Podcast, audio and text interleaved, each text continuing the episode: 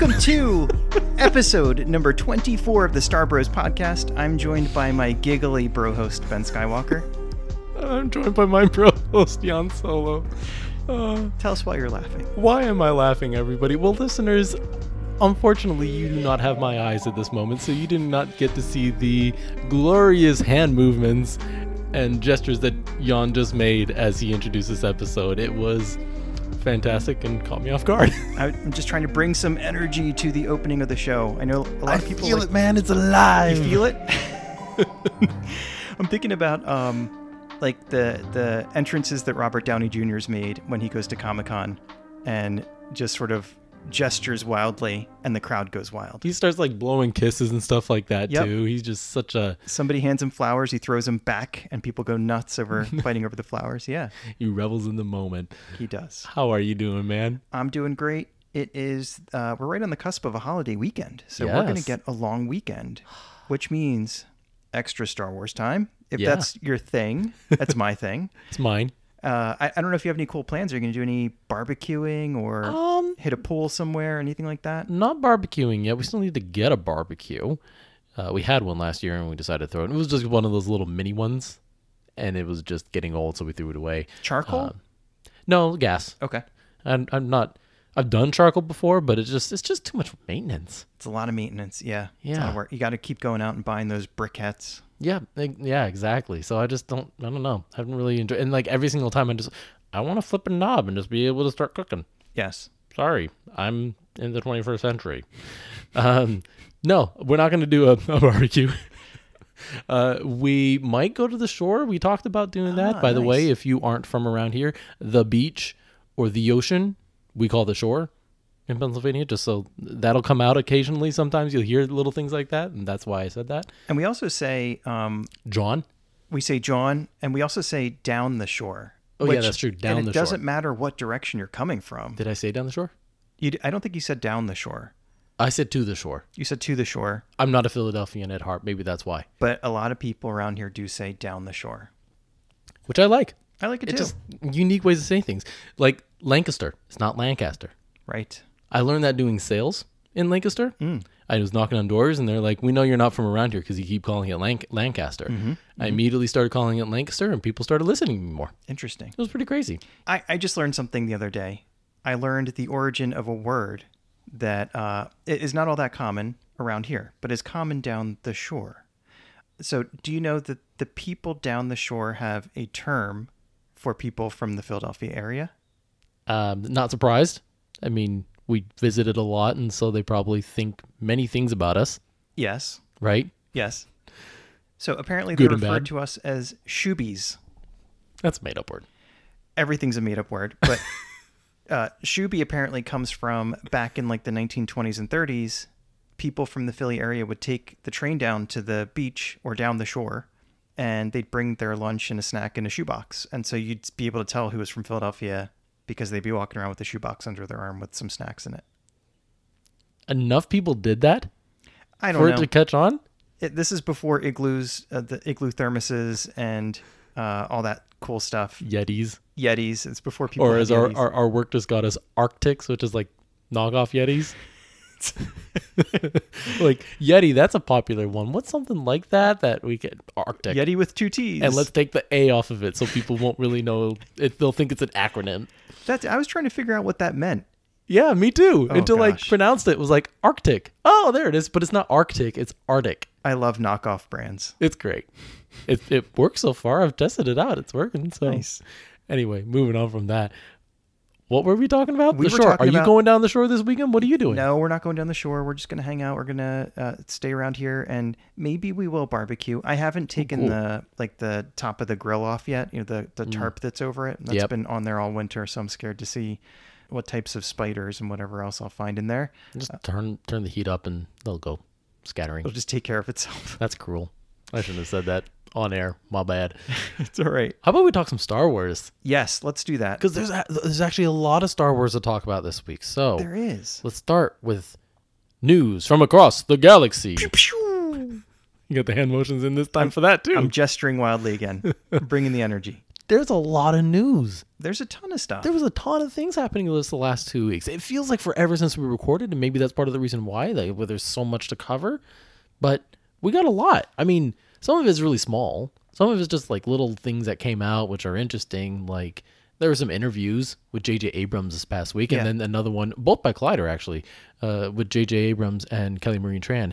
The la- latter one I think was on their um, Ladies' Night segment that they do for on YouTube. But learned some really interesting things from both some very, I'll call it politically correct way of stating things. Like, uh, Such as so JJ was asked a couple of questions about the trilogy that he was responsible starting and ending, uh, the bookends of both of those, and he, he talked about how it's kind of a double edged sword.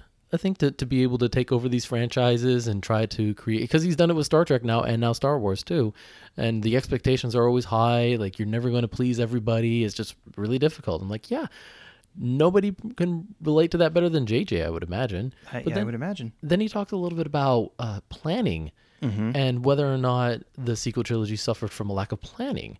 And again, very politically correct statement. I think he kind of came out and said, yeah, in a way it did suffer from that, but it's also, he backtracked a bit at the end and said, it's also, it, it's tough because sometimes things suffer because the plan is too robust and too difficult and is not malleable enough and, you know, uh, you're not willing to compromise or change from your original plan, that can be an issue. And then there's an issue of not planning, and sometimes it's bad because you didn't plan. And Yeah, and and uh, two two responses to that. So I like the approach of not over planning. Years ago, somebody told me with my career that if you have a concrete plan in place and it's like a five year plan, you stick to it and you get exactly where you want it to go. Odds are you miss some cool opportunities along the way yeah, because there's stuff that you just can't imagine that's going to come across your path. yeah, And I think storytelling might be like that. Maybe surprising yourself with a twist or bringing in other writers or just sort of letting things naturally and organically evolve. Like maybe that's a, a fun way for them to come up with a story that even surprises the folks creating the movies. So Oh, yeah. I don't know. I'm, I'm not too critical of that. me neither. The, the thing that surprised me on Twitter, maybe shouldn't surprise me, about about that interview was how there's basically two different camps that spun it completely different ways. Oh, yeah. and You there's knew that would happen before it even yep, happened. Yep. Uh, and like I didn't hear the interview, so I can't hear like the tone of his voice or sort of how he's putting it out there. But like some people are like, finally we have an admission from the guy who messed it up that he messed it up. And I'm like, that's not what he's saying. No, it's not. You read closely. He's being very careful about how he's wording his answers. Oh my gosh, yeah, because he he knows that that people on on Twitter and wherever else, the Randys of the world, they're they're just gonna tear this crap apart.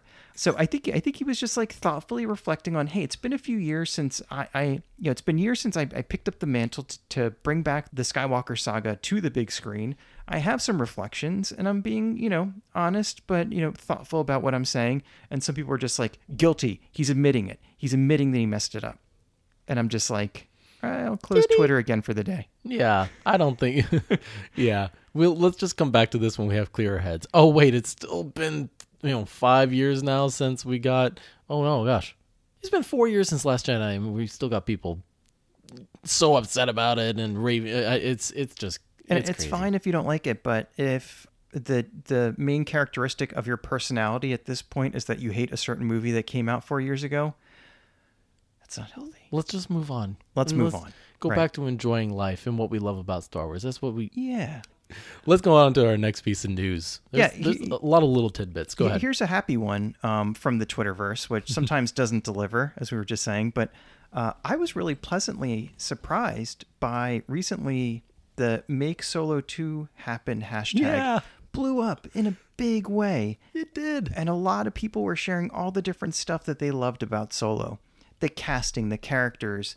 Like, people want an Enfys Nest movie, comic book series, Disney Plus show. Uh, people love Donald Glover Qi'ra. as Lando. And I that's one of my favorite castings ever. People Yep. love seeing the Falcon when it was pristine and clean, and there was a whole walk-in closet full of capes for Lando. Um, yes. I, th- this is this is the cult classic, I think, of Star of Wars Star movies. Wars. It totally is, and it deserves to be. It it, it has earned its place there. Uh, just the little stuff that even Solo does. uh, The one that I think you posted a, a tweet about this of the this is a thermal detonator, not a rock, and change my mind or yeah, something. little stuff like that. you know, just doing the Uh-huh. noise. And like, I feel like the love for Solo triumphs over the hate for it. It's it's I really weird. Yeah, I would agree with that. I hope they still bring some stuff back, like Qi'ra's story or Enfys Nest, like you said, or they are going to bring back Lando. But are they bringing Donald Glover back? That I, I don't know. I don't know if we confirmed that yet. I, have not heard that confirmed. That's for sure. I I could see a world where that happens, but I could also see it where it doesn't happen. Like I Yeah, I, I, I don't know. It's tough to say. We'll find He- out. He strikes me as like as a person. Uh, he strikes me as an artistic uh, guy, like a genuine artistic guy, and his integrity matters, and he wants to work on stuff that matters, whatever. And he's not just doing stuff for a paycheck. I feel like. yeah. So if there's something else that like has his attention for a couple of years, like maybe he just won't make himself available. I Well, don't know. Yeah, and I think the difficult thing here is that, like there's probably some contractual obligations, but they're related to the movies, Mm-hmm. not necessarily to Disney Plus. So they probably have to be re- renegotiated. So you can't just rely on like going, "Hey, come back and play this character that you played for the movies." So there, there's probably a lot more behind the scenes. Which one day we'll figure out who's going to be playing this Lando character in it, and we'll figure out more. But you know, wait, time will tell. Yep. So that was one another piece of news. Uh, Filoni got a promotion. Yes. That was another one, right? Yep, Dave Filoni, one half of Favroloni, which is the super duo who is behind uh, the Mandalorian, and who some people think are behind the the future of Star Wars in general. And so now his title is Executive Creative Director, and your imagination can run wild about what that might mean. It doesn't mean anything specific yet in terms of like he's not already gr- like green lighting stuff or you know cr- you know creating anything from scratch because of the, the authority that comes with his new position, but it's probably not far behind. Yeah, I, I think this is a, just a vote of confidence and the respect that he's been able to garner from the fandom in his ability to execute great stories and tell stories that are good not just in animation form, which is what he's given a ton of to Star Wars, but then to translate that into uh, the stories that we get in The Mandalorian. And it sounds like the, the Favroloni pair is really working well. Um, I was reading a quote about them, uh, about Favreau talking about Filoni and saying that Favreau kind of feels like the lawyer coming into the conversation and saying, I want to be able to do this in Star Wars. And Dave is sitting there going, No, this is what you can and can't do. This is what Star Wars you're allowed to do in Star Wars, and this is what you're not allowed to do. Interesting. And kind of playing the role that George Lucas played for Dave just a decade ago. Yeah. And that's an interesting way to think about that. So he's kind of taken the mantle of George Lucas and being able to own the storytelling behind this. And anything that, you know, wants to be told in Star Wars has to run by Dave is my guess of how this is running, but I have no idea. I, I think you're right. I think um I think he's taken up that that uh that mantle, and I think pretty soon he's going to start wearing like white New Balance sneakers and denim shirts, and his beard go is with going to that go cowboy gray. hat of his. I mean, it works. I mean, he Yeah. can, you can pull off any look that he wants. He, he- we're just looking at an image of him right now. He's kind of like Taika, who's wearing his what is that? Plaid? Not plaid. I can't even tell what kind of He's hat wearing is. like a baseball cap that his mom knit for him or something. exactly. yeah, that's exactly the best description of that. We just finished watching uh, for everybody at home the Mandalorian season two two in the background, and it's showing the picture for the gallery. That's what's up. That's like the other the other day I saw uh, a picture on Twitter of little Ludwig Göransson. I think one of his kids. I think he's I think he's got little little kids, That's cool. and um they were Little like, Ludwigs. What's that? Little Ludwigs. Right, mini Ludwigs running around. I think they were at the beach, and everybody was dressed normally. The beach or the shore? They were they were down the shore. They- Okay. Ludwig Göransson was 100% in Wildwood, New Jersey, um, waiting to go on a roller coaster and get some Rita's water ice. But he like everybody was dressed normally, but he was wearing like fluorescent yellow pants and like a pirate shirt. Meanwhile, people are just like wearing what you would expect normal human beings on planet Earth in this year to be wearing at the beach, but not not Ludwig. Not Ludwig. He- I mean, this is the guy with like really long hair and Yeah. all like every instrument in the world, and he can play them. And you're like, how did you even come to find out this exists, let alone learn to play it? He he's the guy crazy. that like Favreau went to him and said, "Hey, I'd love for you to create some music for this show," and he was like, "I've got some flutes." like, okay, I guess try what else that. you got? drums I've also got an electric guitar to go with the flutes. and a lot of bongo drums. right. and they're like, you know what? You go enjoy your creative process with your fluorescent pants, and we'll Show talk us in a what you month." got. Yep. We'll see if we like it. He comes back. We love this. Yeah, it worked. but if you describe it not having any reference point, you're just like, wow, this person's a crazy. he's This he's guy a- did what before coming to me? What, Right. Like, because he had done a lot of stuff. He did uh, Black Panther, was it? Yeah, I think he did s- stuff for TV and movies. Yeah. and uh, yeah, I think, and, and I think people have been big fans of his for a long time. I think even when he was a college student, I think he had a following. Oh, I'm not surprised. A guy like that. But um, He's playing hacky sack out in the yard. I play with him. you know, it's funny you say that. I played hacky sack all the time growing up. Me too. Sweet. Me too.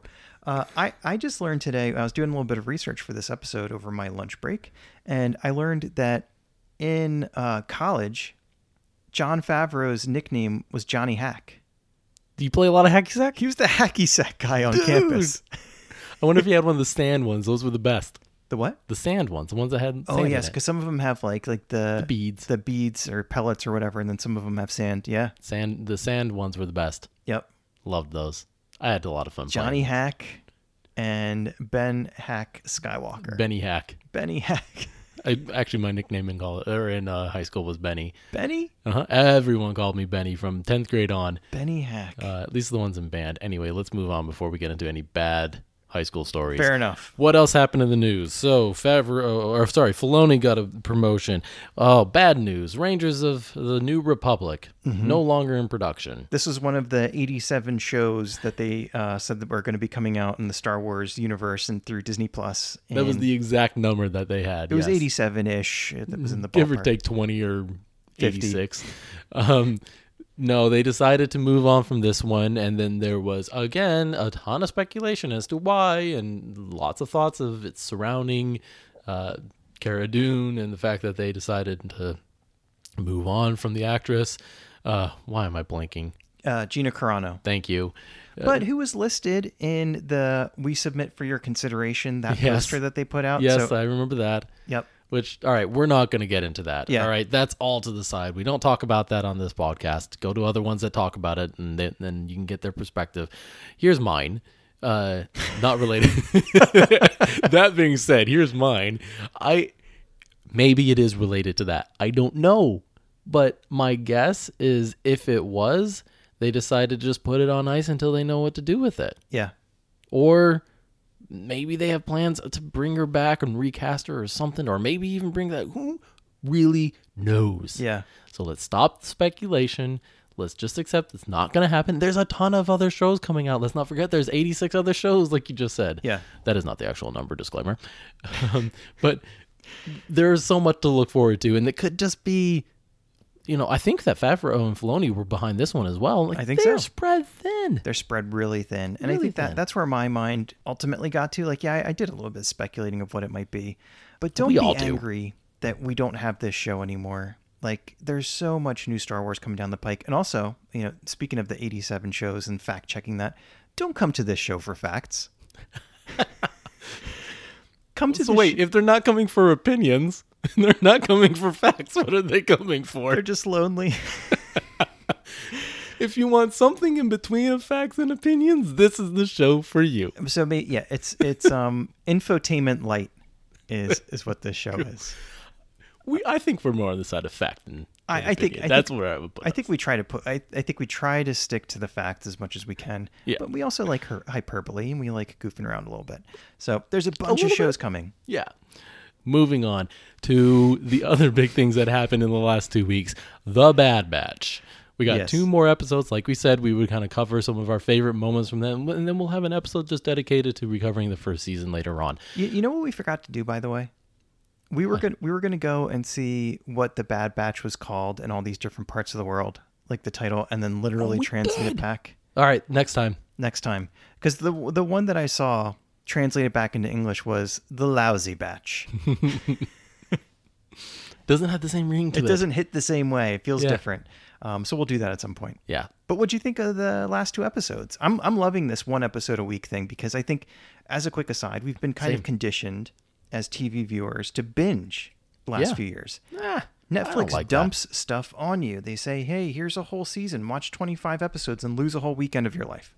I, I like this whole thing of like, you know, Friday night. My routine has become these last four weeks. You know, wrap up work, whatever. You know, do, have dinner. You know, wind down a little bit, and then put on the Bad Batch. And that's like my Friday Yeah. night thing. It is. And then they're going to do it. But I like that they're kind of staging out some of their content in, in the next Marvel one that's coming out. They're going to do it on Wednesday. They don't want them competing. They're like, mm. tune in on Wednesday and tune in on Friday again. Cool. Since you're probably only tuning in to watch one show at a time and don't want to have competing priorities. I mean, and let's just face it, there's a lot of fans that love Star Wars and Marvel, me being one. So Yeah. I appreciate that.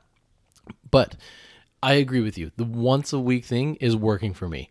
I like feeling like I'm looking forward to the next thing, not just immediately satiating that, uh, you know, that desire to know what's happening next by watching the next episode. Yeah, and I think know. that's good for the community Oh, yeah. because it's not like um, with some other shows where you you can actually binge them. You go to talk to somebody about the show that you're just getting excited about, and they're like, "Oh yeah, just you wait, and it gets really crazy." And then something else happens. I won't spoil it for you, but I finished the whole first season in one day, and it's like, "Oh, okay, we're in different places." But And, and then and then Randy walks up to the cubicle and is like, "Did you hear that? Or did you see that part where this happened?" And you're like, "I haven't seen it yet." and then he tells you the whole thing, and then he goes, "Oh, spoiler alert!" Randy, there you go again. Sorry for anyone named Randy. I don't know how Total Randy move. we love you. Um, no, so we got some good episodes of. Let's get back to the Bad Batch. We got some good episodes of the Bad Batch this week. I really liked them. The third one was fine. Cornered, or no, sorry, uh, that was the fourth one. Replacements. Was the first one that we got. This one was like a. It was interesting. It was kind of a repeat of the. I felt like it was like the mynocks scene from uh, Empire Strikes Back, redone. it was little bit. totally that. It, okay, good. Yeah. That wasn't the only one that made that connection. Good. That was the first thing that I, I noticed. But what I liked the most was actually the stuff that was happening with crosshairs and and I guess the replacements. Mm-hmm. Uh, that was actually my favorite stuff of this. But what what did you like? Um, if we're just sticking with that episode for now, I liked some of uh, Omega's heroism and Yes, her, her being brave and jumping down that dark tunnel and uh, putting herself in harm's way to try to save the Dad Batch. Uh, I, lo- I love that stuff because I think right off the bat she seems uh, super gutsy and like an independent thinker and stuff. But that that was a situation where it was like, okay, you could get eaten alive, and she's going to jump in there head first. I thought that was cool. Yeah, I did. I did too. I thought the fact that she's trying to learn from them, and I think they're they're still a little hesitant of being the dad batch or Mm-hmm. whatever you want to say right now. They're like, okay, we got this other person, but she's just like, I want to learn but from you. she's I want to she's soak up. earning their respect. She she is. You're right. And the fact that she goes in after him, gets gets what they need, and comes back out fine, not having to use her blaster, and how proud she is of that, and and I loved that. same, I loved that she didn't resort to doing that. yeah, She found a way, and and obviously, like, uh, and I, I just talked about Randy, but this is spoiler ridden, so I'm assuming that you guys know what we're talking about here. true, Um, but she found a way to get herself out of that situation without using any violence. yeah. It's pretty and, and and I think uh, that earned the respect of, of the rest of the Bad Batch a bit more. Uh, the the best part was Wrecker making the room for her. Yeah. That was so touching and sweet. I Yep. just loved that. Uh, that that probably was actually my favorite moment. But let's get to the Crosshair stuff for a second because, okay, these new replacements come in. Crosshair is is assigned to train them, and then they go out on their first mission together to find Saw Gerrera and his crew. Mm-hmm. And they can't find Saw Gerrera; they just find a bunch of civilians. Crosshair says, "All right, well, let's kill them all then." And the one sta- stormtrooper stands up to him, mm-hmm. and what I love so much about this, it's dark, really dark part, right? I, it's like, oh, let's remember for a second, this is Star Wars, and yes, it's animated, but this is one of the things that you might want to screen for your children. You, A- absolutely. on their A lot of people on social media were saying that. They were like, I sat down to watch this fun show on Disney Plus, and then this happened. and this happened. I'm like, okay, do I have to explain some things to my children right now? yeah, it was it was really dark. it got dark there pretty quick. And what I really liked about that scene was not not how dark it got. Uh, I mean, that was definitely part of it, but the fact that the stormtrooper stood up to him, mm-hmm. and you you could kind of see this is at the beginning. They're still ironing out some details. They're still figuring things out. The Empire is, isn't cemented yet, and the stormtroopers aren't really dedicated to this yet. And as soon as they realize what they're doing, they're hesitant. Um, they're human, and they realize what they're doing is inhumane. And so the stormtrooper stands up and is a martyr for it. And it's beautiful to me. That's the beautiful part of this scene. And then you know, once Crosshair does the deed, the rest of the stormtroopers fall in line, and that's how you see the Empire becoming the big powerhouse that it is. It's literally creating fear, Yeah, they're scaring people into um into just into cooperating and to- compliance. and to, and to being uh, complicit too. Yes, that's a good word for it. Complicit. So that's what I liked about it. And then following up with that with Crosshair again, they enter the barracks again, which you notice are the barracks that Right. they occupy together as the Bad Batch. They go home. and he sits down there, and I just get this like, twi- I, I, I guess I see this twinge in his eye of like, I kind of miss my other comrades. Mm-hmm. And this isn't great. I don't really love this, but I've got this inhibitor trip that's blocking my ability to make that judgment for myself. Mm-hmm. So they planted that seed there, and I, I just can't wait to see what they do with that because I really like just that moment. Great point. That that is a moment where conflict begins to brew. Uh, I'm excited to see what happens from there. Me too. And it also Anything makes else? it makes Go ahead. Crosshair a little less hateable. Oh yeah, Like I don't think we should hate him. I don't think we should hate him either. But like in that moment where he orders the execution of those people and then executes that stormtrooper for disagreeing, Yeah. he's pretty he's pretty dislikable there. But but he says the line, uh, "Every good soldier follows orders," right? Right. He's Got to do what it takes. he's just following his orders. Mm-hmm. Again, the inhibitor chip. It's blocking his ability to realize that this is wrong. What he's doing. That's really tough. Really Yeah. really difficult. Uh, anything else on this episode? No, let's move on. Let's go to the cornered episode because this one is probably my favorite so far. A, great action episode Yeah. for one thing and i think you and i were texting about how george lucas would love this one because of all the chases and Mm-hmm. the excitement and uh, the flying around and zipping around in the speeders and things like that I, I felt like this was Filoni's way of saying, "Hey, Lucas, I saw what you did there in Attack of the Clones with that that 15 minute chase uh, speeder chase scene. uh-huh I'll try that too. yes Let me just see if I can cram that into Yeah. this one episode. Oh, I did. yeah. Like it was just such a, a power move by Filoni to, to put this whole well done, well elaborated that Ah. scene where you see Fennec Shand turn around and the explosion behind her. Just like, oh, that that's a guy that gets cinematography. love it love it That was so good. um the other one a little thing that i liked about it so you called out fennec Shand, so she's in it uh and she is a total boss and uh, loved seeing her in it and, and she definitely contributed to a lot of the really great action in this episode one of the things I, a subtle thing that I liked was at the very end when she crashes and she is basically off the chase. Like she knows that she's not going to be able to catch up and get Omega this time. Yeah. Uh, and get to those guys this time. After the crash, she gets up, she limps a little bit. And just enough to remind you that she's not invincible. Well, none of these people are right. she seems invincible when she's flying through the air and commandeering flying vehicles and she's a sharpshooter and all that stuff but uh, it shows a little bit of vulnerability and weakness which i thought was cool Yeah, I agree with that. I didn't. I don't know if I picked up on that. Good call. I thought you were going to say something about her phoning her friend, whoever that is. no And but saying- that's worth talking about too Right. So there, there's something that's planted there, which my guess is that whoever that person is that she was talking to is a middleman.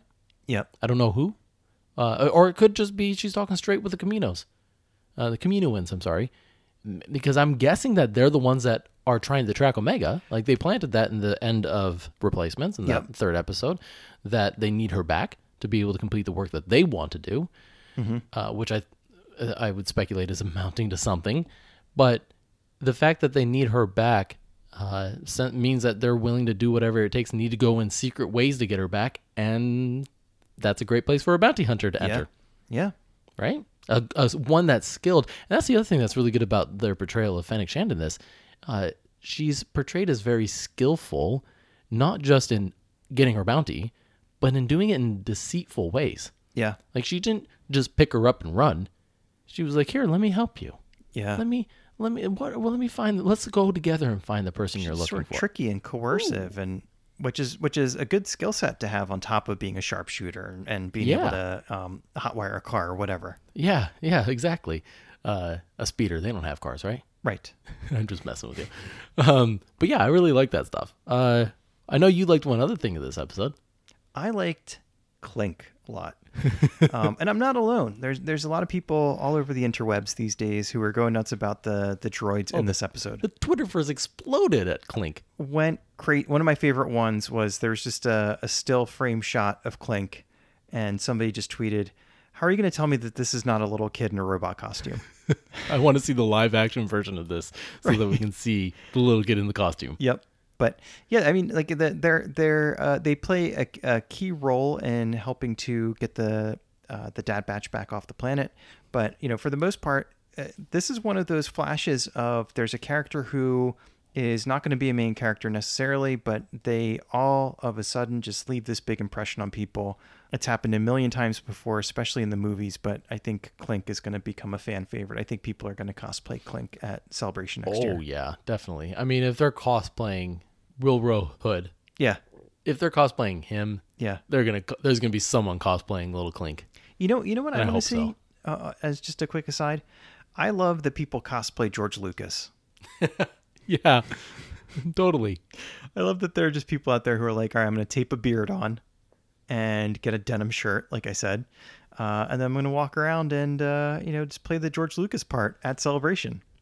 Okay, cool. Sure. Yeah, that's awesome. I mean, if what's even better is if you can pull it off and and make it super convincing. I mean, sure, that's awesome. Like, So, some of them are, some of them are really convincing, but some of them are just like, all right, you're a 16 year old girl. so funny that you mentioned that because this episode is uh, they go to the planet. I think Pantera was it?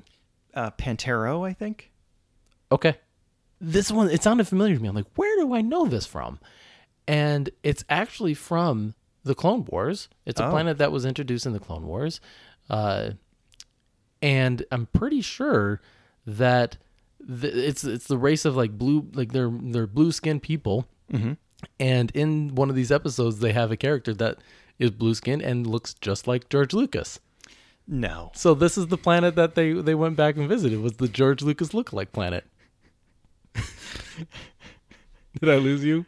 Awesome. No, you did not lose me. I'm just I'm I'm uh, bowled over by the awesomeness. Yeah, you should go check that out. I, I I realized that later. I was as I was researching, it's like, what planet is this? And like, oh, that's that's the same planet this guy's from. Awesome. and then he said that, I'm like, oh, boom, there we go. it's awesome. Uh, all right, let's move on from the Bad Batch. Looking forward to the next couple episodes because they're really setting the scene, the, the stage for something epic. I can feel something great Yep. and maybe catastrophic coming. That's Yeah. what I kind of mentioned. Was like my mind is kind of going to like, all right, we know that Kamino isn't a part of the Empire. We don't see them at all. Like they're just gone. So this is maybe going to answer like why they're not at the center of the stage anymore in terms of like creating the the the troopers for the empire and stuff. So something bad goes go- goes wrong there. And maybe that creates a little war with uh the Kaminoans and maybe the bad batch are on their side Uh, too. Yeah. and then you're going to have the the new empire Yeah. fighting it and duking it out with them. That's where i'm guessing it's going but something's getting some really cool stuff is getting uh introduced. I- i'm looking forward I, to I think so, and I think that one of the things we're seeing is that the Bad Batch is being pressed into some kind of action because they're getting desperate. They're finding that they can't really Mm-hmm. go anywhere to be safe. right It's hard to lay low. Now there's the you know one of the best bounty hunters in in all of galactic history is hunting them. They'll probably just add more to the case. There's probably going to be multiple bounty hunters, and it reminds me a little bit of um, some of the story arcs in The Mandalorian, where Mando and Grogu find that there's nowhere safe for them to go. yeah And then that presses True. some of the action because they have to make certain alliances and they have to do things to survive. So They have to take difficult jobs just Yes. to keep, you know, getting some food and Right. getting some fuel to get to the next planet and all Yeah. that kind of stuff. It's kind of yeah, that's a really good uh really good parallel there. Such a good parallel that maybe we should use it to go into our next segment. Actually, no. I have one more piece of news that will help us get to our next segment great. Lay it Uh, on me. So, we were given some new Funko Pops Ooh. from season 2 of The Mandalorian. Oh, look at that. And there's our segue. So if you want to add to your collection with Mando holding baby Grogu, I love that one. No helmet. That's the one I love. Sans helmet. Sans helmet. Yep. Good use of the word sans, a French word.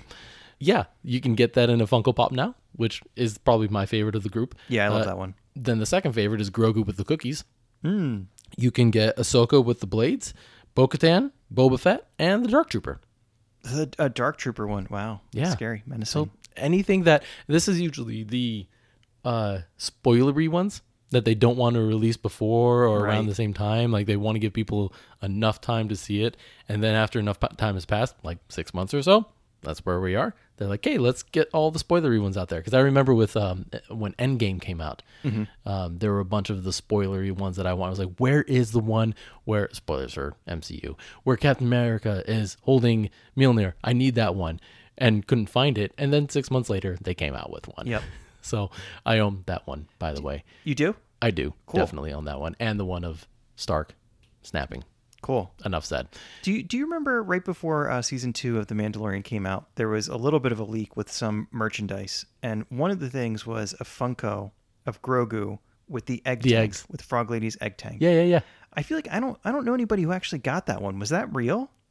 Oh yeah, I saw it. Oh, you did. Okay. I actually saw it when we down, went down to the Yeah, we comic store with, the, with Chris um, Ryans. When we went down to see our bro host Chris Rhines at um, Atomic City Comics on South Street in Philadelphia, PA, USA, Planet Earth. Way to plug. Sorry, we don't have the address to give to you, but Google it. Google it. Just Um, Google Broaxium, you'll find us all. Yes, and uh, yeah, that's right. I, I think we saw it down there. Yeah, Very did. cool. Uh, but I don't know anybody that has actually owned it. But there's so many Funkos that I, I how can you own them all? Yeah, some some will try. This isn't Pokemon here. and and Disney will gladly take your credit card and try to help you out with that task. They will. You didn't pick up on that. What Pokemon. Pokemon? Got to catch them all. You do got to catch them all. You're right. I actually have my Pokemon Go app on my phone. I I don't think I ever downloaded that. no, I'm such a party pooper. I've I've been playing it for years. I just I, I deleted it and I went back and now I can go back and look at like uh you know all the different places I've caught Pokemon on Wow. my work trips. I'm I'm a I'm a Pokemon pa- party pooper. A little bit. It's okay. Sorry. Every party has a pooper. On that note, that's the best segue you've ever given me. Thank you. Let's go to segment two. Uh, more to the story, and this time we're gonna do more to the story of the Mandalorian season two. And Yes. Finish our three-part take on the second season, and finished with uh, episode seven, the Believer, and episode eight, the Rescue. Yeah. Some fantastic episodes. Uh, remember where we left off? Grogu has been kidnapped. Dun dun dun. Yep. The Razor Crest has been destroyed. Dun dun dun. We're in a pretty difficult place. Mando's get Mando's getting desperate.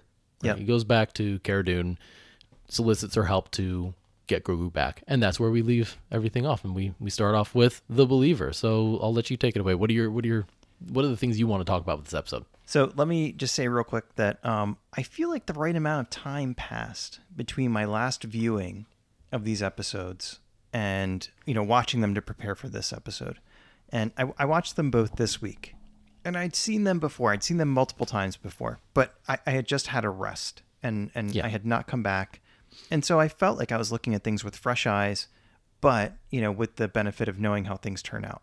So Yeah. when when I initially watch one of these episodes, like, and I'll do this with Mandalorian season three, I will get wrapped up in different things that I'm seeing on the screen. I'll get wrapped up in the music. I'll get wrapped up in trying to make connections and things like that. And then you have some unintentional blindness, and I feel like you miss things. So coming back this time and not having, you know, the the burden of being a first time watcher or something or a second time watcher, I feel like I have a different impression of these episodes, and I have a different impression of the believer. And I think the first time I saw it, maybe the first couple times I watched it, I, I got kind of hung up on Mayfeld and his what I thought of as a revenge scene in, in the cafeteria where you know he shoots everybody up. Yeah, that's how I thought of it. Um, Changed my mind. what's that? Changed my mind. Well, I, I this time I came back to it and I thought of it more as a it, the I thought the arc was a little bit longer. I think it takes the whole episode, but rather Oh, yeah. than Revenge of the Mayfeld, I think it's more of like Mayfeld's redemption in some ways. Yeah. And it it matters sort of where you stop along the story, but I think it really matters where things end for a character. Totally. So when we part ways with Mayfeld, I think that there's something in him that has changed in some way for the better. And and at the end, you know, we might come back to this, but I want to ask you, you know, what's the next ver- what's the next phase of Mayfeld's life like? Because thus far, he's been in the employ of the bad guys, Yeah. even though he didn't love it.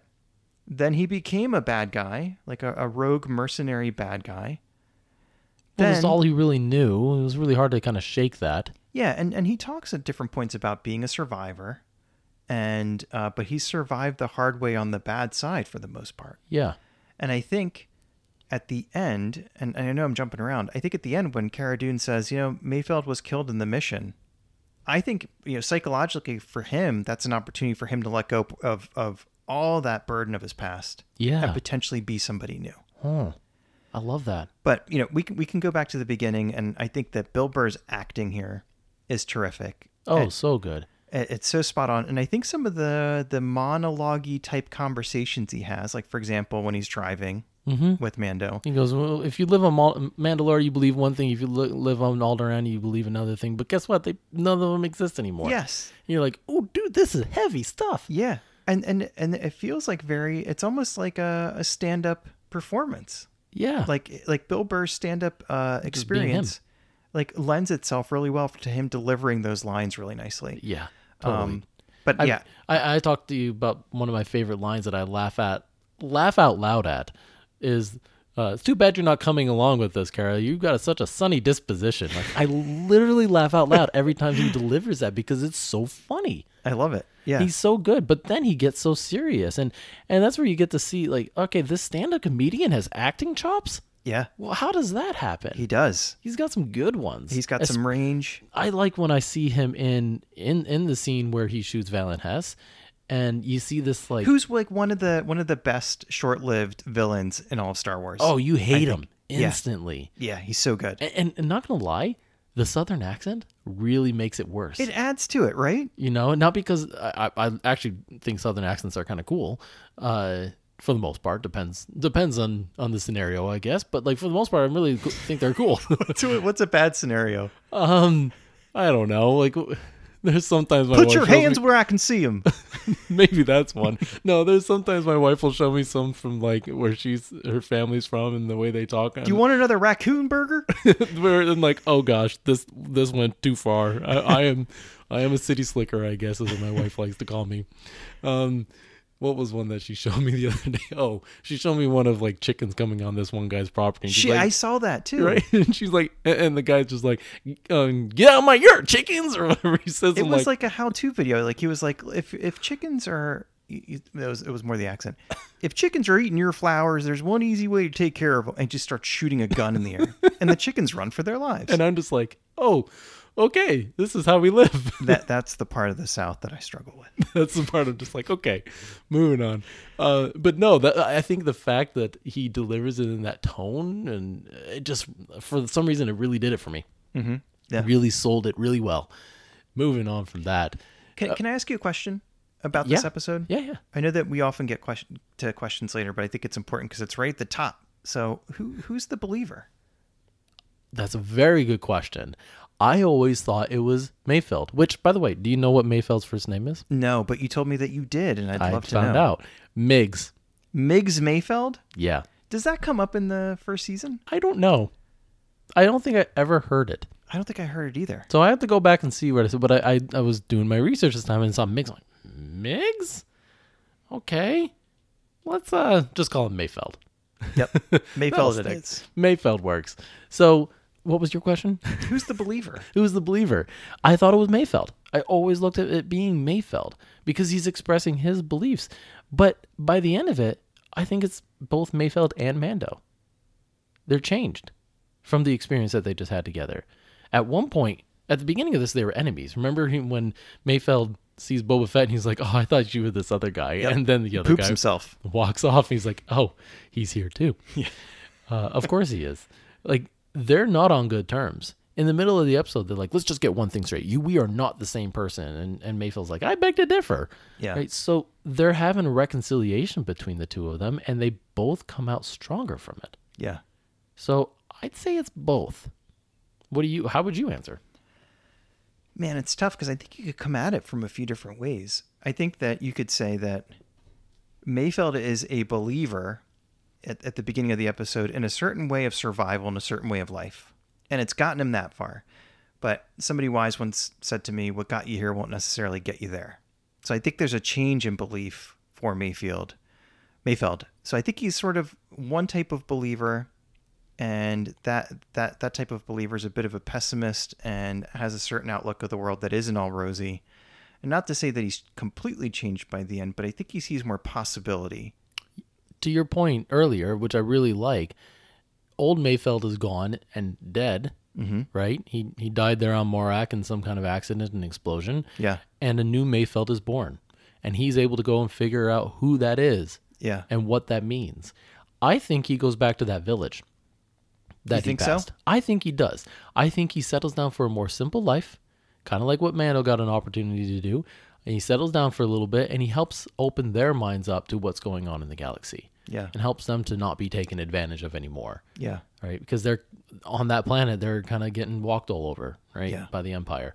So maybe that's what he does.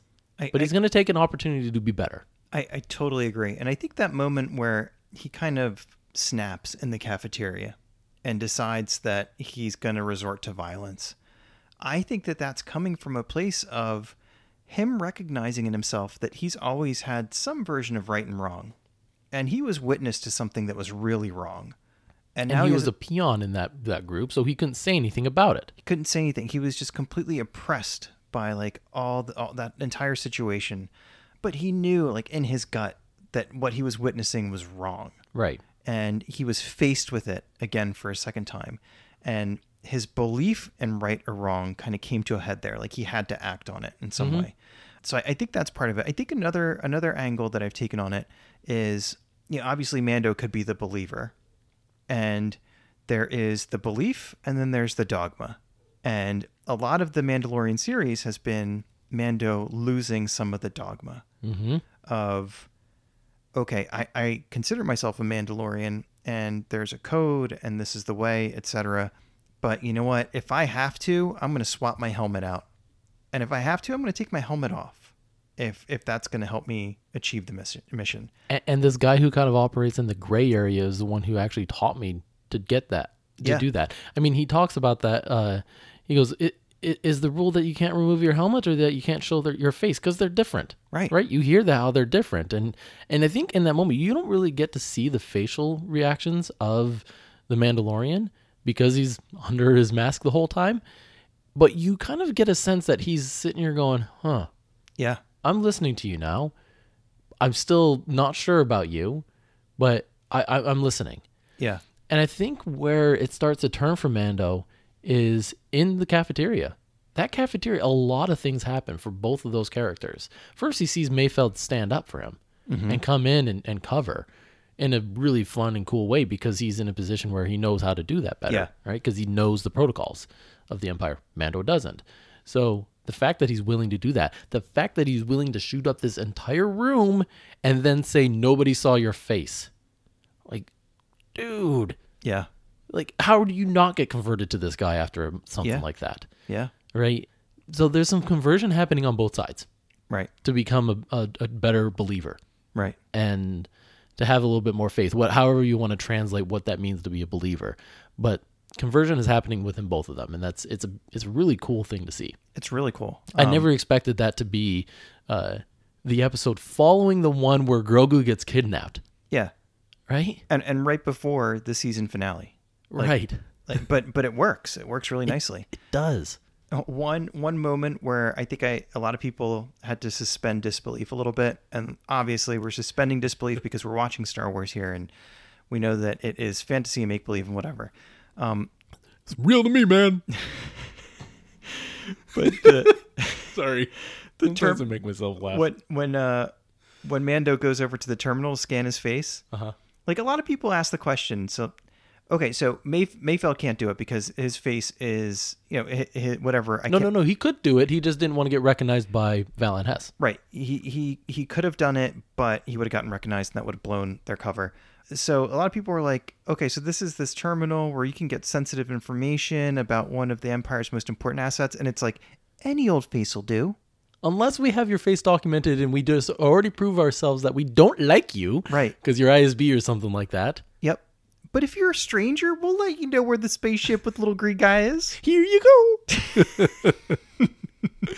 yes, suspend belief just for a moment, y'all. Yeah, but but like dramatically, that worked so well when his like weird to face is you know, getting where the lights are going across his face, and he's got that moment of like, oh crap, is this gonna work? Like it works so well, but at the same time, it's like that's your technology. Yeah, uh, th- something's something's off there. Yeah, but, okay, moving on. Yep. It worked for what? Okay, here's why it worked. We needed a reason to see Mando's face, y'all. Yes. Uh, twice I've said y'all, and you're not calling me out on it. I'm, I'm trying to see what you're gonna do. I'm trying to be Randy for a moment. uh, we needed to see his face, Yeah. and they got a way to get it out there. So, Yeah. uh, which was great for setting up what we get in the next episode, which we'll get to in a moment. Here's one thought that I had though Okay. with this episode. There's some interesting things going on in the storytelling of what the Empire is doing at this moment. We don't focus enough on that. And this whole season we see it. So first we saw it where there was this secret, secret uh, facility, research facility on Nevarro Yep. that they had to go infiltrate and destroy and all that stuff. And then in this episode, there is a secret facility, mining facility on Morak. And each time, I think, uh, it, I, think this happened in, at least in the first one. Uh, each time, Mando's kind of like, "But there's nothing there, or that's abandoned." The Empire has done something, and, and that's where it kind of clicked. The Empire has done something where they've convinced, they found all these places where they could go, and no one's there. They can kind of install themselves and operate on, in the shadows, and convince people that it's abandoned. They're not doing anything, uh, and and you know reinstall themselves in the galaxy in a very discreet way. So they're rebuilding themselves slowly, quietly. Mm-hmm. It's in a very, a very sly way. That's the word I'm looking Yeah. for. So I, I picked up on that this time when when Mando's like Morak. There's nothing there. I'm like, we've seen this before on Nevarro, and probably some other instances that I'm forgetting. But they just seem to be kind of planting some seeds little places and convincing everyone like they're not they're not around anymore, but they're trying to regain their power slowly and in a very discreet way. Yeah.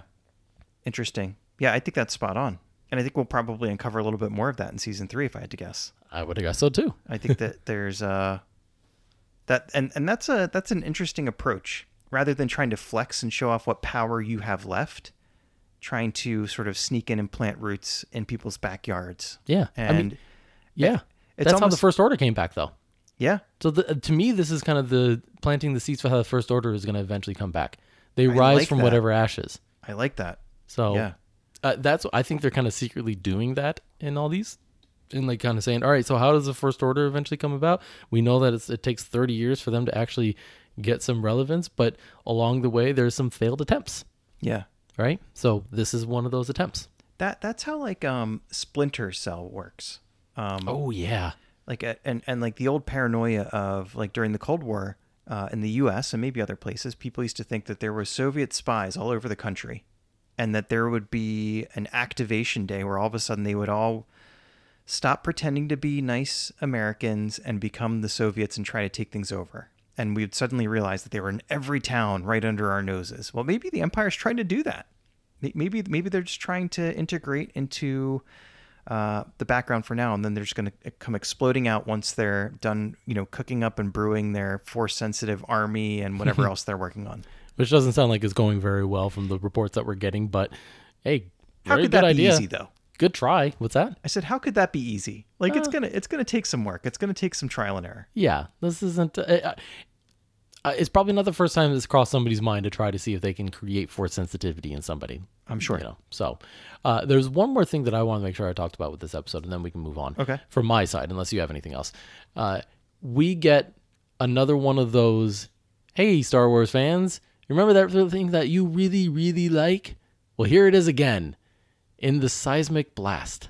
Oh yeah. So we get we get to see Boba Fett's ship, the Slave One, flying around doing its thing, being really cool, like we we have seen in the past and love. And then it uses one of those seismic charges, which we, we never got to actually see it destroy anything more than rock mm-hmm. in Attack of the Clones. In this one, we get to see it destroy a couple of Tie fighters, which Yep. is cool, And it's really satisfying. and it's very satisfying just to hear that noise again. And Yep. people were so happy when they heard that noise Yes. for weeks. Like the, the interwebs were exploding with, Yes. like, hey, you know that that favorite sound of Star Wars? Yeah. Oh no, not the lightsaber sound. No, Yeah. no, that other one. Uh huh. Yeah, and everyone knew what you were talking about. Yep. Uh, that was so pleasing to hear. But I did a little bit of digging. So Ben Burtt, who is the sound designer behind a lot of sounds in Star Wars, whether that's lightsabers or Darth Vader and his breathing, um, is also behind this one. Now we've got some insights into how he's created some of these Hang on sounds a minute. What's up? Hang on. What? That's amazing. What? That that's the same guy. Yeah. I mean, it's it's just mind blowing because most people probably don't know Ben Burtt's name, but they love his work. He's got a exactly. They know when they hear it. Yep. They know his work. How cool is that? That's got to be cool. Ah, to be like, I made that noise. Well, he did this one too. But he is still yet to reveal how the noise was actually created. Oh, you're kidding. So I was digging, doing some digging and trying to find something. And he basically, in an interview, just said, Can't some things remain a secret for a little bit? And that was like the only time that he ever talked about it. I couldn't find anything else. So, listeners, if you have found proof of how that noise was made, please share that with me because I really want to Ah, know. I'm curious now. Yeah, I am too. Let's move on. What do you do? You have anything else from this episode you want to talk about? Nope, I'm ready to go.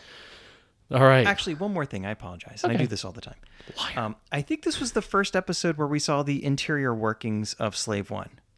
Is that oh correct? yeah, I think you're. Well, I mean, we saw, we saw it a little bit before, but not as detailed as we got in this one. Right. I think when, when we go and we pick up Mayfeld and everybody's kind of buckled in, they're having that conversation of Yeah. like, what's in it for me? They got the kid, and he's like, oh, the little green guy. Like, and you can see Slave One rotating. Yes. With everybody staying upright, but the ship is sort of rotating around them. I think that's something that people have wondered about in the past. They of, have. Um, I know it's something that people have wondered about. you know, how does Slave One work? What does it look like inside? What are the different machinations, and and you know, how is it engineered? And Yeah. uh, they gave us that. So thank you for that. I love it. It is very satisfying. I, I meant to mention that. I'm so glad you brought that up. Okay, now let's go Yes. on to the rescue. Yeah. Directed by uh, well we didn't say who was d- directed the other one so that was directed by rick famuyiwa Mhm. and then this one the rescue is directed by peyton reed who did the passenger episode from Mm-hmm. the season which was episode two Famous for Dr. Mandible. yeah and ant-man And all the Ant-Man. stuff in the mcu that he's done he's got a lot of g- good stuff with comedy and this one he proved he can do action just as well because there wasn't as much comedy in this one mostly just action. Mm-hmm. and that's what the uh, like i didn't know what else to write down. I was just like action action action. That's really what this is. It's, Yeah. it's like the penultimate episode. It's reached this point and this is kind of tying together a storyline that started way back at the beginning of the mandalorian season one when we found grogu. It's trying to tie that story up too. Yep. and so lots to do in this episode but packed it with a ton of great action. Yeah. which was a lot of fun to see. So where do you want to start with this one Ooh, that's a tough one. Um, so I'm I'm instantly brought back to it's like five o'clock in the morning, and I'm standing in my living room because I've I've told you before that for most of the Mandalorian episodes this past year, I couldn't sit down; I had to stand and watch them. So it's like yep. five in the morning, and I'm standing and I'm watching, and I'm avoiding spoilers, and I want to go on my phone, and I want to text people, and I want to look at Twitter and whatever, and, and I'm not, and I just got swept away by all the action that you mentioned Yeah. and the giant buildup. And I think, like the last one, I went back and I watched it with fresh eyes. I have not watched this episode in a few months.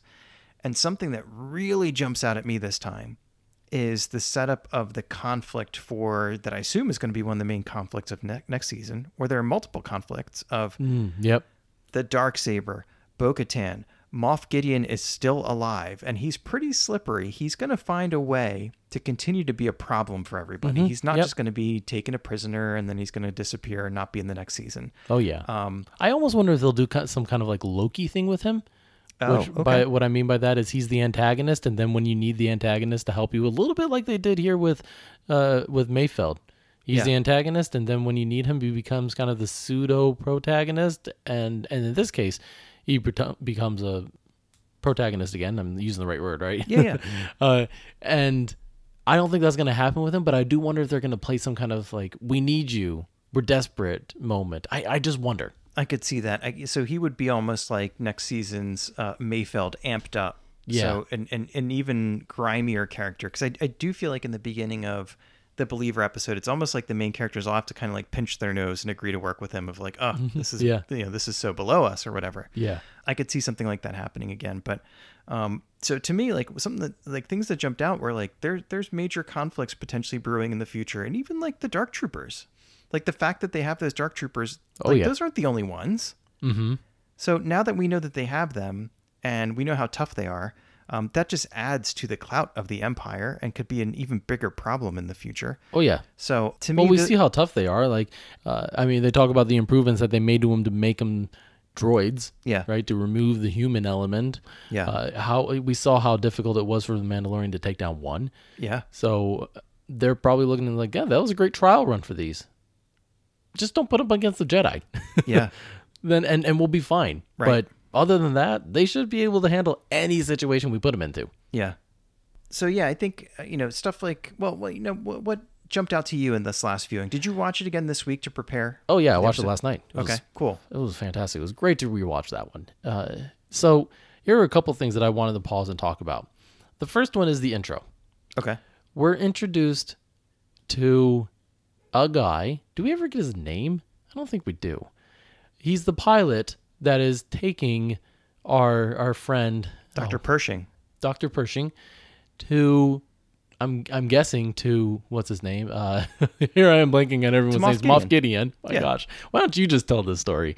And there's this really interesting dialogue that happens on the ship for between the this guy who's antagonizing Cara Dune and and trying to basically barter for his life so that he doesn't get killed right right then and there and he does it in such a manipulative conniving way that it it's very unsettling It's very it's very creepy and slimy and dark. And yeah they got the um, right guy to deliver those lines Yeah. but he does some interesting things he's talking about how you guys that murdered millions like like Alderaan destroying Alderaan was our was sacrificing just a few people in the galaxy to try to rid our world of terrorism, our galaxy of terrorism.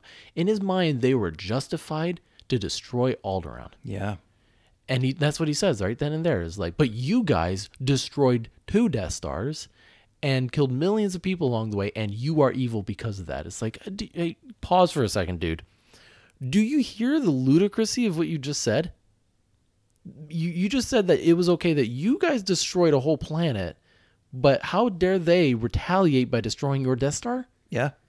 It was so dark and sinister, but again, he delivers it in such a slimy way, and and it made me still pause as as awful as it sounded and go, huh? So, is this part of this conflict? Like, uh, does he have reason in what he's saying? If not reason, do we hear similar dialect today around terrorism? We do. And and so I I, I think it was uh, a bit of a commentary on on terrorism a bit. I, I- think it's a little bit of that, and I, I think it's also a commentary.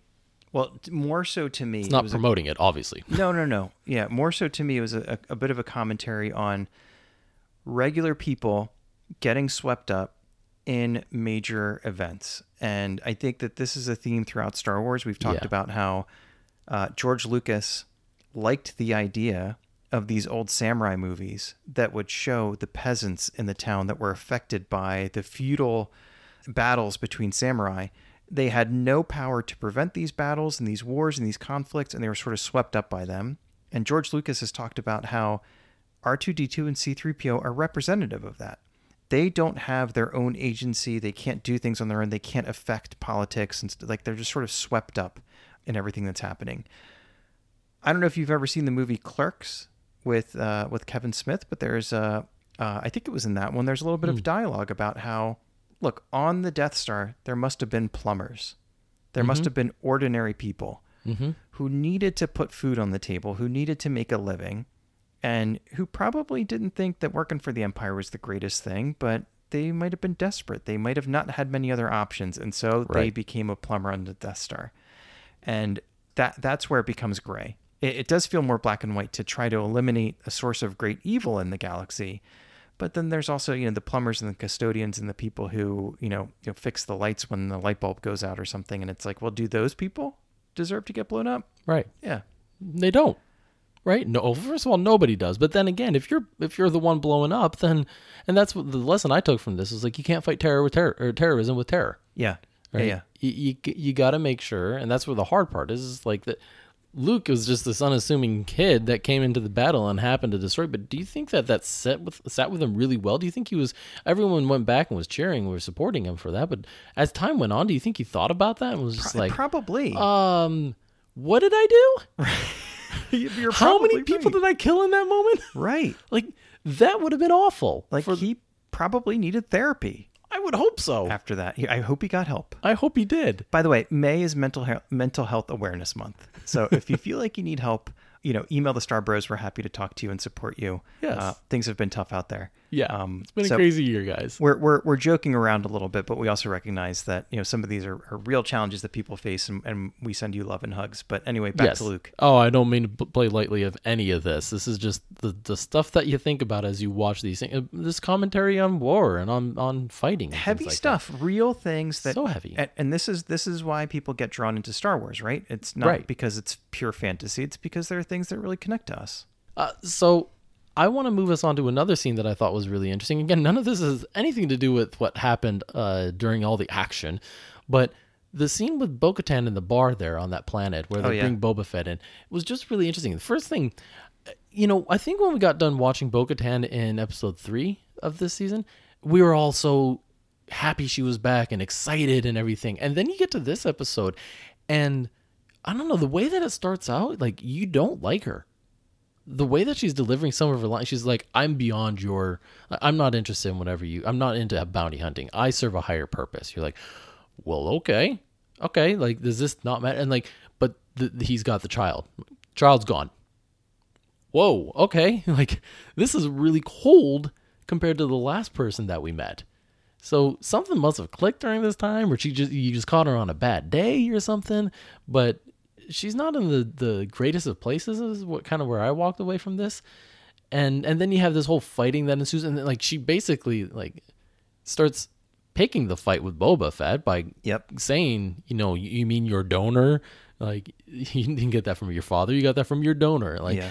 she's picking a fight with him. Yeah.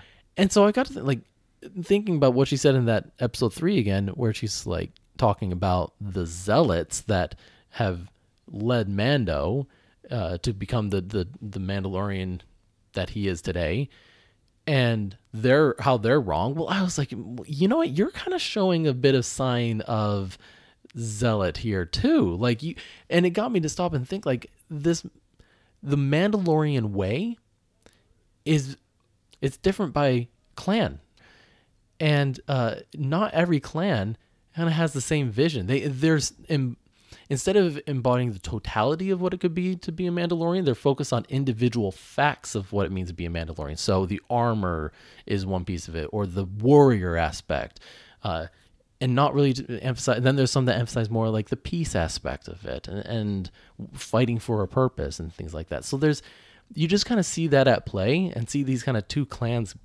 um, clashing together is what i took from this scene. What did you take from it? So I, I, I kind of bookend that scene with the very last scene where Yeah. Mando tries to hand her the dark saber yeah. and basically says like I, I don't want it. Like you take it. Like you, you came here. This is one of the things you wanted to get. Here it's yours. Mm-hmm. and then Moff Gideon reminds Mando that well she can't just take it. She has to win it from you. And I think of how cold she was to everybody picking on Boba Fett sort of disregarding them and looking down her nose at them. And then that moment like that this was something I really paid attention to like the way that Katee Sackhoff plays it at the end there's a lot of conflict in her face her her oh yeah wheels are turning. She's thinking through different ways to get to her ultimate goal there. And which real quick the only reason she has established this that she is on that ship is for that that blade for that, and it had to go a certain way. Mm-hmm. It didn't go that way. It could still go down that way, meaning she could fight Mando for it. Mm-hmm. But I think she's conflicted over two things, and I think it's more one than the other. I think one of them is uh, I don't think she wants to fight Mando oh no because of who he is, because he's a Mandalorian, because he takes this stuff seriously, and because he's sort of in the circle with them. it, it's one thing to fight the empire Yeah. to get it back and tell that story than to fight another Mandalorian Yes. to win it back.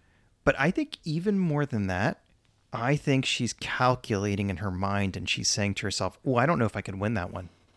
Maybe. I, I I also don't know if in her mind it tells as good as a story of a story. Can she really pro- lead Mandalore if Yes. she defeats another Mandalorian for it? Yeah. Like why couldn't he be the one to lead them? I think that's that's part of the calculation too, because I think Moff Gideon even says like it's the story that has the power, mm-hmm. and that's not as great a story.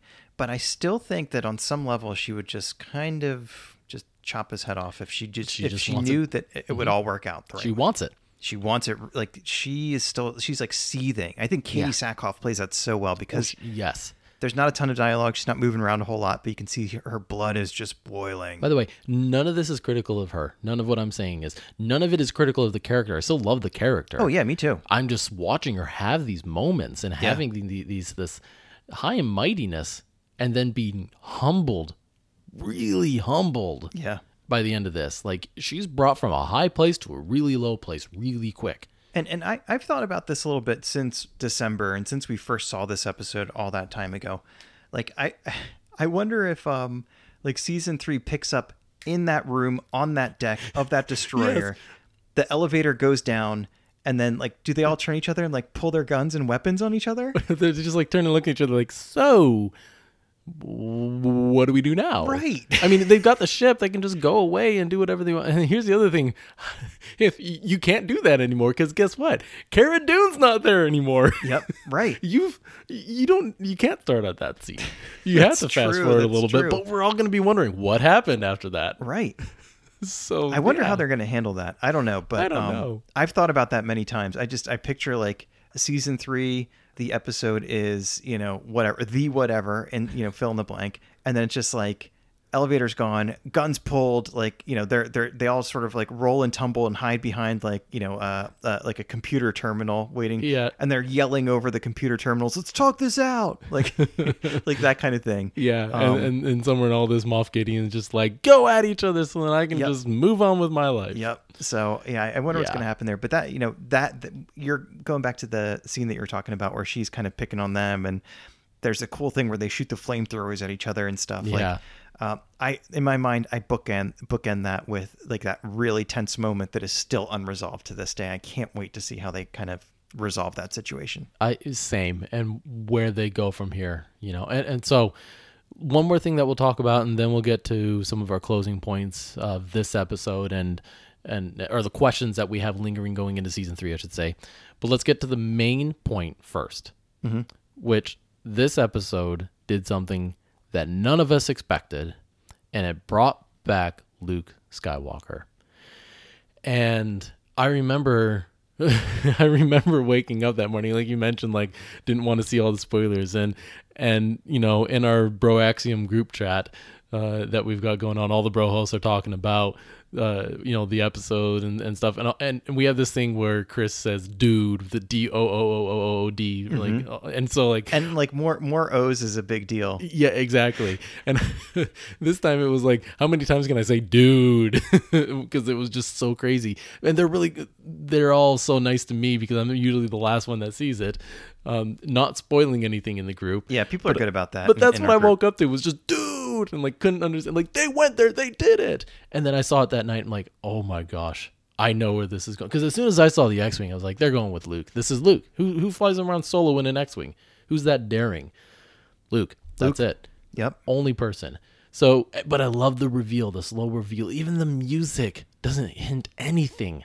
That's what I picked up on this time. The music just kind of hints that he's special and something's going on, but you don't know what. It's mysterious sounding, and it, like you said, it's orchestral. It slowly kind of introduces fact. Uh, uh, um, It becomes orchestral. At It first, becomes- it's like yes. that droning guitar and like some Yes. more, you know, modern Ludwig stuff. and exactly, but it slowly transitions into Luke. Yep, as he's revealed. Yeah, it's Yeah. really it's really nicely done. And I, I a few different shots that I love there. I love the shots of the camera looking at the screen on like one of the security terminals up on the bridge Oh yeah, because it's a little bit grainy and you can't really tell. And that's part of like I think I think a really nice slow reveal that they did. Yeah. Um, you, you, you, you really can't see a whole lot. It's more of like moving shadows and things like that. And then you get a little bit more and a little bit more and a little bit more. And that's, I think that one of the things that I loved right off the bat was like that weekend, there was a million reaction videos on YouTube. People like brought to tears. Um, and, and I still get goosebumps when I think about it. When you, when you see the green saber and you realize what's happening, like it, it's, it's a goosebumps kind of moment. But yeah, that that was there was so much speculation leading up to that of like who's going to answer the call, if Yeah. anyone, and who better to answer the call. And Well, and I think we all said it would, it should be Luke, but it should won't be. But it won't be. How could it be? How? they won't do yeah. that. Oh, they could use that technology that they used that one time in in Rogue One. They did it on two characters there. What's to stop them from doing it again? We completely forgot about that. And they did a great job. There so it's funny you say that because then I, I just saw on, on Twitter again that you don't spend much time there. Just just don't. Um there's a conversation of people going, so now that it's been a few months since that scene, what is everyone's reactions to it? Mine is less positive. And then I saw all these comments. It's like, oh, I don't like it anymore. What? I'm like, why? What changed? They're like, the CGI is terrible when you look at him. Like, okay, but it got you Luke back, so be quiet. Like, we got Luke back. Aren't we? We can't be happy about it. We can't have anything nice.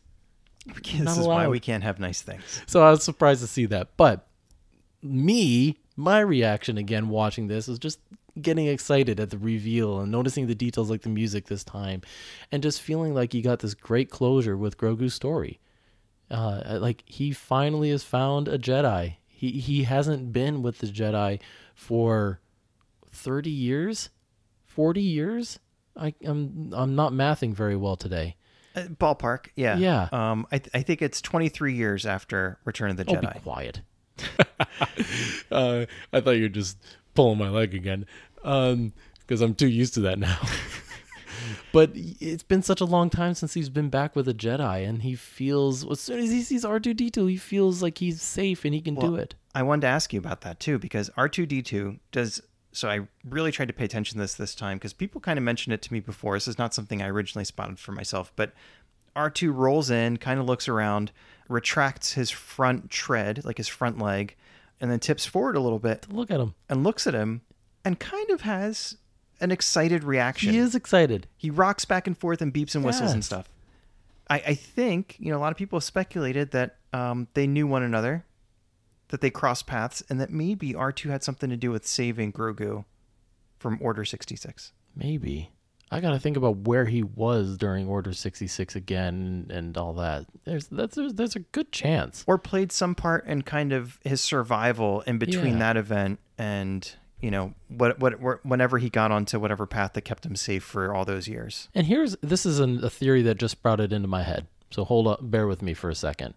My theory is that there is a lesson learned from that that whole experience, right? That this is a very special individual. It'll take a long time for their power to fully manifest itself, but when it does, just like Yoda, it has the uh, possibilities of leading the galaxy and helping it to be reborn and with the Jedi leading again. So it's really critical that he survives. Very critical. And I'm going to guess that Luke understands that and for that reason protects him a little bit differently and for that reason he is still alive at the time of 30 like years that. later. Um, they learned his lesson, their lesson from when he was in the Jedi Acad- Academy, and uh, when whatever happened with him, he he was protected by R two, or, or however he survived that. Right? They don't want to relive that or risk that again, and so they're going to take some different precautions this time. So he did not get destroyed at Luke's temple. That is my theory. I like that. Let's wait and see what actually happens. Yeah. But anyway, You know what I worry about? I worry that it's going to go in a direction uh, much like a lot of Yoda's story. So now we're getting a little bit more of Yoda's story because he's a character in the High Republic comics and books and stories. Um, so we're getting a little bit of him from the Golden Age of the Jedi. But for the most part, most of Yoda's life will remain a mystery. I think. Yep. I think I think there's a lot that's kind of considered sacred, and and we just we won't ever get to know very much about Yoda's upbringing and when he was a kid and whatever. I think the opposite's going to be kind of true with Grogu. We're going to get to know him a little bit when he was very young, and we're not going to know much more about his distant future. Like we, we're not going to know Grogu when he's 800 Yeah, and the impact he's having on the galaxy. that's true. I don't know if they'll ever give us that. Maybe they will. It might be a while away. I mean, It might be a while away, but yeah. that that that's one of the big questions I have about season three. yep. Let's get into that now. So, big questions going into season three. What's your first one? My first one is uh, building off of that. Does season three in any way focus on Grogu, or is Grogu kind of out of sight with Luke Yeah. for a big part of season three, or all of season three? I mean, my thought is that he's done in The Mandalorian, and maybe we get him in some other way. Or if he shows up, actually, no, strike that. Uh, he is done in The Mandalorian, but he is going to show up one more time at least to hold true to uh, Mandalorian's promise that he will see him again. Okay, So I, do think he'll fulfill that promise. But otherwise, his story will be told in other ways. It's not done being told though. It can't be. Like they talk about Disney and the merchandising opportunity and how great it is. Like people just this, this is a moneymaker to have him there. Right? You invested so much in this character, people love him. People called this the Grogu show or the the did. Baby Yoda show, I mean. So you can't get rid of him. You have to find a way to bring him back in. But does it make sense anymore now that we've got such a satisfying ending in this? Probably not. Not Yeah. as, unless it's as a cameo. that that that's my conflict too. Is you cleaned it up so nicely, it ended better than I could have imagined. Yeah. Uh, I don't know if we need to mess with that. Um, does is he wearing different a different outfit when we see him again? I don't no, I don't think about that. Why are you thinking about that? Does he have a cute little like green lightsaber? Oh. Maybe? Maybe he's got a little uh yeah, let's hope for that. Like a little pencil sized lightsaber? Mhm. Let's hope for that. Chopsticks or something, you know. Oh man. I hope so. Yeah. I hope so too. We'll see. Uh, what other questions do I have from from the next season? Uh, what's just going to be the plot, and not just the plot of Mandalorian, but the plot of Book of Boba Fett. That Yeah. one I feel like they kind of started a little bit more, and they said, "All right, he's in the seat now," and like the whole world is our oyster, or whatever the saying is. Like we can do so much with this now, so lots to explore there. But what do you explore in the Mandalorian? yeah.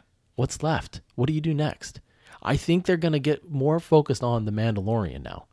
And not just the individual Mandalorian, the race of Mandalorian. Uh, I, th- I think you're right too, because and, and you know the dark saber is now part of things, and we've we've seen Bo-Katan's part of that. We've seen Mando run into other Mandalorians who don't fit his standards in some ways of what a Mandalorian should be, and and that's caused him to reconsider. And I think you know from the beginning when he went back and, and picked up Grogu to this moment where he's dropped him off, I feel like a lot has fundamentally changed for him, and I think he he kind of has to catch his breath and reconsider who he is. Yeah. And he's probably been asking himself questions all along the way. And like Mayfeld probes him a little bit mm-hmm. and probably causes him to ask himself some questions.